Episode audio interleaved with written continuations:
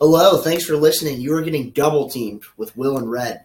So, Will, uh, on this podcast, we're going to talk a little bit about the Cardinals. Um, specifically, they made a lot of moves around the trade deadline to kind of free up some positions for these young arms to take over. Uh, as a pitcher yourself, what do you think uh, some of these these guys like Austin Gomber, like Dakota Hudson, what are they going to bring to this Cardinals organization going forward? Not only for the rest of this season, but going forward in 2019. Well, what these young pitchers will bring is some liveliness out of the bullpen. I think they bring a different sense of chemistry. These all these young guys seem to be getting along, uh, all coming from Memphis. If you look, uh, Gant, Weaver, Flaherty, Gomber, Ponce de Leon, Hudson, all these guys played together, and uh, the that that continuity in the pitching staff is important.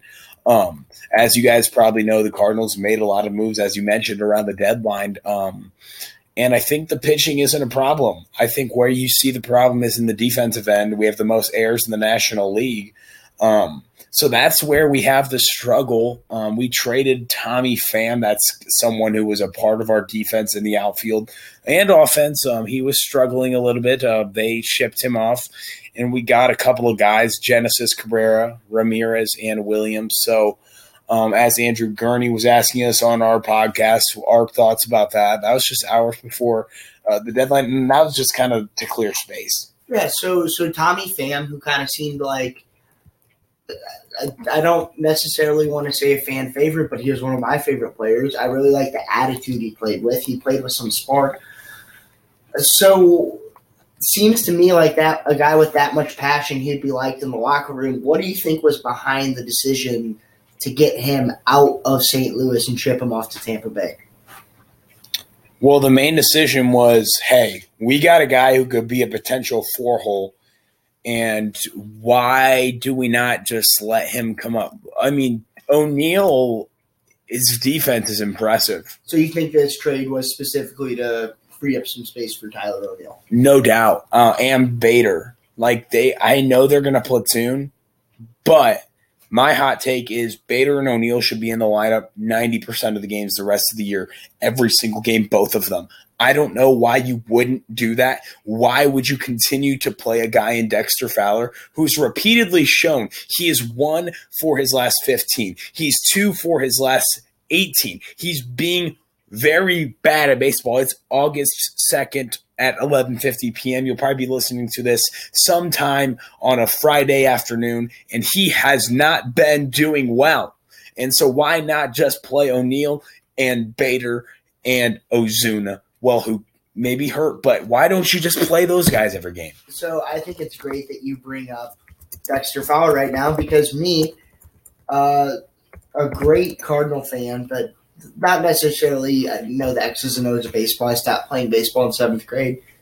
So why didn't we trade Dexter Fowler? Why did we trade Tommy Pham? Well, we are you asking me that question? I am asking. well, um, the front office. Why didn't we trade him? Why didn't we do this? That's a great question, but I think the reason you don't trade Fowler is because he's getting paid twenty million dollars per year, and his value isn't high. So why are you trying to make up all of that money? You're not going to eat that salary. Right? That's just uh, like asking, why don't you trade Ozuna? He's not living up to expectations. Why? Well, the reason you don't do that is because we bought these players high. If we sell them low, it's a loss loss. However, if we play them out, get a little bit production, maybe get their production higher. I think f- for Ozuna, that's for sure the case. Fowler, I think he really only has a few weeks left, or we might not see him in the lineup again, maybe to pinch hit for after Jack Flaherty goes six innings. I don't see him getting in. If he gets a couple more weeks, I don't even, I wouldn't give him any more weeks. I, I think they're usually late on uh, talent. Um, sometimes it paid off with Matt Carpenter, but obviously you're not going to pull out an almost slugger of the N- NL. He almost won the batting title one year. But a guy like Greg Holland, who literally couldn't get it done for the first two months, they prolonged that for a little too, little too long. I think they waited too long to get Dakota Hudson up. I think they're waiting too long with Dexter Fowler. No doubt. I can't necessarily blame them with, you know, Greg Holland. They invested $14 million in this guy, and there were really no real signs of this sudden decline that, you know, happened. the only thing I think we can learn from this is you're never, ever, ever going to sign a pitcher uh, who will not report to your spring training ever again. So, you know, you live and you learn as far as that goes. But that was just a weird situation, I think, and and one that uh, I think hopefully they'll learn from. And, It's uh, it was weird because you were the leader leader in saves 365 less than 365 days ago and now you can't get a damn out with throwing 92 miles an hour all over the place it's weird It is weird. Um, I do like the young pitching. One of the names we have not talked about yet is Jordan Hicks. I think that's a that's a name that you're going to remember. That's a name going forward. Uh, that's our closure of the future, guys. Uh, we're going to be great. He, he's just going to be an incredible. This podcast is going off the rails right now because there's cricket walking around. This is absolutely scintillating podcasting. Will is going in with the kill as we speak. He's going for it. He's got his polo boot cider. He's on his knees. He's climbing. He's climbing. He almost gets it. Sorry, you guys don't want to hear this. I think he killed it. Uh, speaking, he's speaking back to Jordan Hicks. That's our closer of the future. Will, uh, cockroach killer. What's going on? So, Jordan Hicks, of course, he's the closer for the future. I think early on in the season, I was a little wary because we were overusing the young buck. He's literally one year older than me. And that's a Mike Matheny specialty, right? Of course, overusing the guys who shouldn't be overused. Um, of course.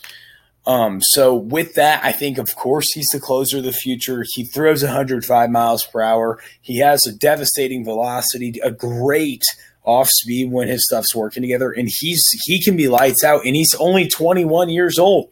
Uh, the thing that he can, uh, the only thing that is weary is um, just please don't overuse him. Uh, watch the injuries. We kind of have a tendency to have these young guys injured. One of the best prospects in baseball is right now, not right now, not with our team, uh, who got injured once again, and that's Mr. Reyes. So, and who knows what his career can be in store? Another long rehab stint for him, so that's tough.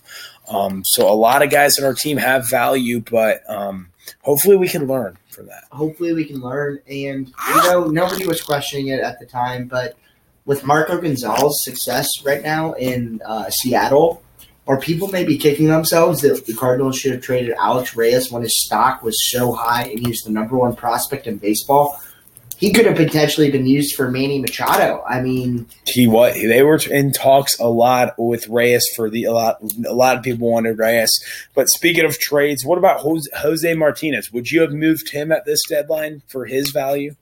I think if you if you could have gotten something that would have enticed you, you definitely would have seen a bat like Jose Martinez go on. But um, you know, I- think maybe potentially the only team that would have been in play for Jose Martinez would have been a team like the Yankees. And Jose Martinez is not going to get traded to a team who needed a first baseman or an outfielder. He needed to play DH. And you saw the Yankees go out and get Luke Voit from St. Louis, who's probably going to have a much lower cost than Jose Martinez, who's batting close to 300 this year with what, around 15, 16 home runs. Just picked up another game winning hit today. Uh, clearly, Jose Martinez's stock is much higher than Luke Voit. So I think that's why he's in St. Louis right now. and the Yankees need that because the Yankees win, and because Aaron Judge out for a little bit, um, getting hit by pitch, so it's tough. Um, a lot of Redbirds fans um, have a lot of these hot takes, but if you break it down, there's much more to it than just, oh, we should have done this, should have done that.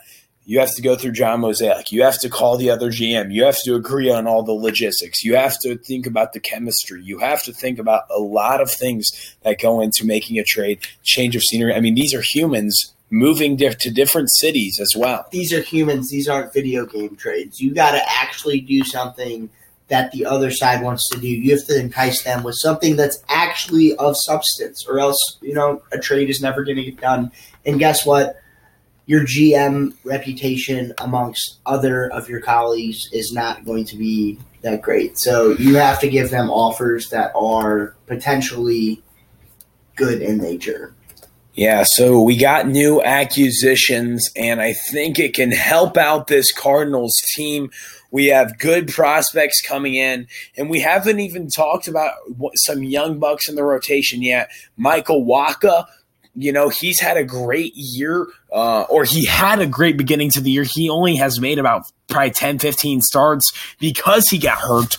Um, but Michael Wacha, Carlos Martinez, guys that are, aren't in the rotation right now, next spring, it's going to be very interesting. We have about 10 guys competing for five spots in the rotation, and I'll name them off for you now.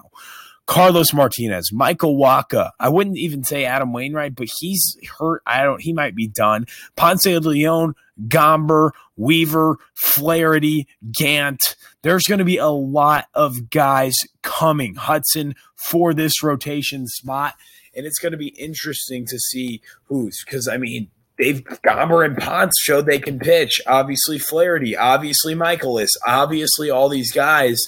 And I'm excited to see because our rotation, I am not worried about. I think the best thing to have is this pitching depth. Um, it's where we want to be as an organization. I agree. Um, you can never have too much good young pitching. I just hope they're able to use these pieces correctly in potentially trading them off for trades, as well as bolstering their uh, pretty weak bullpen and building a starting rotation that's going to compete for NL Central titles for a while. So okay, it's exciting. And um, I just thought of this now, but let's go around the horn for the St. Louis Cardinals. A, a segment we're going to maybe do on this podcast. I don't know if we're going to do it, but I'm going to give you our position, and you we can. T- um, we're going to talk about each position, and then we'll wrap up kind of our Cardinals podcast with this. Um, going towards, looking towards 2019 and of 2018, the ideal spot for the Cardinals. So I'm going to start with first base. You know what? I I really do love this this um this question from Will. I think this is a question for a longer podcast because going around the horn, the best hitter in National League Baseball right now is Matt Carpenter. And with Matt Carpenter, that gives you flexibility to put an elite bat at either first base or third, second base, or third base. So that also, in addition to giving you flexibility with him, gives you flexibility as a front office to go out and get a, a you know a bunch of different positions potentially in trades or free agency. So Matt Carpenter's flexibility, I think, is something that it kind of goes under the radar and I think it's really going to help him this offseason. Okay. So you kind of cover multiple positions there. Yeah. Um, for, no, no, no, no, no. That's good yeah. because Matt Carpenter is a guy who's a cornerstone of this team. One of the only guys actually from that 2016 opening day roster. It's only um, Carpenter, Jedd Gyorko, and Adam Wainwright and Yadier wow. Molina. That's pretty. Um, so uh, active, active people. But Speaking of active and inactives, Kolten Wong, do you keep him at second base for the ensuing years? Everyone talks about his defensive run saved. Oh, he has the most defensive run saved at second base in baseball. However, if you can't fundamentally hit, or do you keep him out there? Do you not keep him out there? He's a great defensive second baseman. People have been talking about, oh, Mike Shildt, the small ball. Maybe we can win with defense. Just get a good defensive shortstop, and we'll have the best defense in the National League. What do you think about that? So yeah, uh, what makes baseball great is that it's a team sport and it's it's an individual unit working individual pieces of a unit working together to you know accomplish a, a bigger goal. Kolten Wong, if he is the lone good defensive entity in that infield with Matt Carpenter, who who does a serviceable job wherever he plays, but let's be real, he's not winning any Gold Gloves anytime soon. Paul DeJong's got a good bat. He is not. He's an okay shortstop. He's not a good shortstop. He's not a great shortstop. And whoever you're throwing at third, whether it's Jedd Gyorko, whether it's Yairo Munoz, it's nothing to really write home about. When Kolten Wong's in that lineup, he is suddenly an elite second baseman defensively. And I, I I think there has to be some level of defense, as we've seen the last two, three years. That's been a very big weakness for this organization. So unless they're going to address defensive problems in other places at third and shortstop, I think you got to ride with Kolten Wong. Riding with Kolten Wong around the horn, obviously Paul DeJong. Um, Third base is up for airs, but looking towards the next season, I think um, obviously you mentioned who can play third. You mentioned some of the names. My biggest spot in the infield is where most of the ground balls are hit at shortstop. I'm not very comfortable with Paul DeJong playing there for an entire 2019 season. He's been very bad defensively since coming off the DL, and we understand you haven't been playing the pace of game of the baseball, but he's, I mean, it's it's been a struggle um, with him so I think looking for a shortstop coming up this offseason may be a big, big idea. Um, or getting an off whole offseason with Oquendo, Maybe you put Martinez um, in the lineup at first, make Carpenter at third, and move stuff around. But you're going to need to do something because Oquendo can work with Martinez for an entire offseason. Do you have any ideas at that shortstop position? I don't even. I mean, I think we need to get someone that's good defensively, like an Andrelton Simmons comparable type of guy. He doesn't have to be very expensive. We don't need to blow the water out. We don't have to get somebody. Um, we don't even need a Machado, but um, I'm saying a realistic move the Cardinals could make heading to the outfield, um, this is something that Cardinals fans probably is frustrating because we've had some great outfield prospects. Uh, we've had some great guys come up, and they're they're really anticipated. Stephen Piscotty, Randal Grichuk, um, Harrison Bader, Tyler O'Neill. So a lot of these guys um, haven't been aren't here anymore, are still here. But the guys I think for this year Tyler O'Neill can be our four hole opening day next year. I think he's that good. Really? Tyler O'Neill, even if he is though, you're gonna still need to sign somebody, but because he he can't carry your offense alone, just like Matt Carpenter can't do it alone. However, even though he's NL Player of the Month, his first nod, got to plug him there. However, I think that if you have O'Neill, needs to play every day. I think O'Neill, Bader, Ozuna is that an outfield that can win the NL Central if you play them 162 games in 2019? Is it? If there are no changes made to the infield, I don't think so. But the flip side that we haven't talked about is there are some rumblings that Ozuna isn't healthy. His left toe, he had a left toe injury today, and there's some some some kind of rumors about the shoulder. That's right? been an ongoing thing this year, yeah. So, um, you know, maybe if those can get addressed and he gets right, he gets surgery in the off season. You know, going into next year with Scott Boras as his agent, he's going to want to perform in a contract year. So maybe you do roll with that and you go after someone big uh, the, the off season after that, or at that point you have Tyler O'Neill and Harrison Bader. I love them. I I want to play those young guys. You do. I, I mean, I do too, but uh, it's it'll be fun. We're ne- gonna need to do something because we always have way too many outfielders. They have no identity right now. Get, I'd be fine playing. the Play the young guys together. Don't keep playing Fowler, especially after. I think the rest of the year these young guys need to play because we need to see how they play together. It's kind of a tryout. I don't think O'Neill has anything else to prove though. His play discipline is addressed now um, he's really good at baseball. That's no joke. That is no joke. I mean, he's hit what like thirty plus home runs and nine, just over ninety plus AAA games. Right. He had nothing more to prove in AAA. He's nothing more to prove in AAA. But um, and while I'm really high on the guy, while he has nothing left to prove in AAA, we've we've seen before with the Cardinals that these outfielders necessarily don't translate to major league success. I know he has so far though. He has so far, but it's, early. Small, it's been small, very, small sample. Very small sample size. So um, yeah, I agree with that. I, am just going to say cautiously optimistic with this situation. Um, I don't want to get my hopes too high because I did with Colby Rasmus and I did with Randal. So I'm really trying to stay low. And you did with Stephen Piscotty. Yeah, yeah. It's it's just can't figure it out, Will. But I don't know, man. I I can't not keep my hopes high because that's how good they are. Um, we're wrapping this podcast up because we just went around the horn and talked about the lineup. And if you thought the Cardinals would be sellers at the deadline before the season, well, you were right because we sold some guys. And who bought? The Pirates getting Chris Archer. Among hot topics we'll be talking before, about. Before you go off that really quick, why would you sell so much for Chris Archer when you had Gerrit Cole? I don't understand that. I'm sorry. It, I think it was an ill-advised move for the Pirates. They thought they think they're going to make noise this year. I still think the Cardinals will have a better record at the end of the year than the Pittsburgh Pirates, and that's your hot take coming up from Double Teamed.